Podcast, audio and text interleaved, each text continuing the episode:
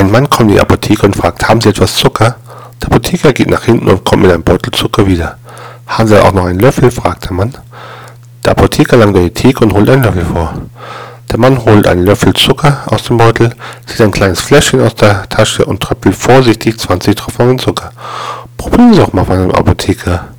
Der probiert den betroffenen Zucker und sagt, was soll das bedeuten? Ach, nichts weiter. Mein Arzt hat nur zu mir gesagt, gehen Sie in die Apotheke und lassen Sie Ihren Urin auf Zucker testen.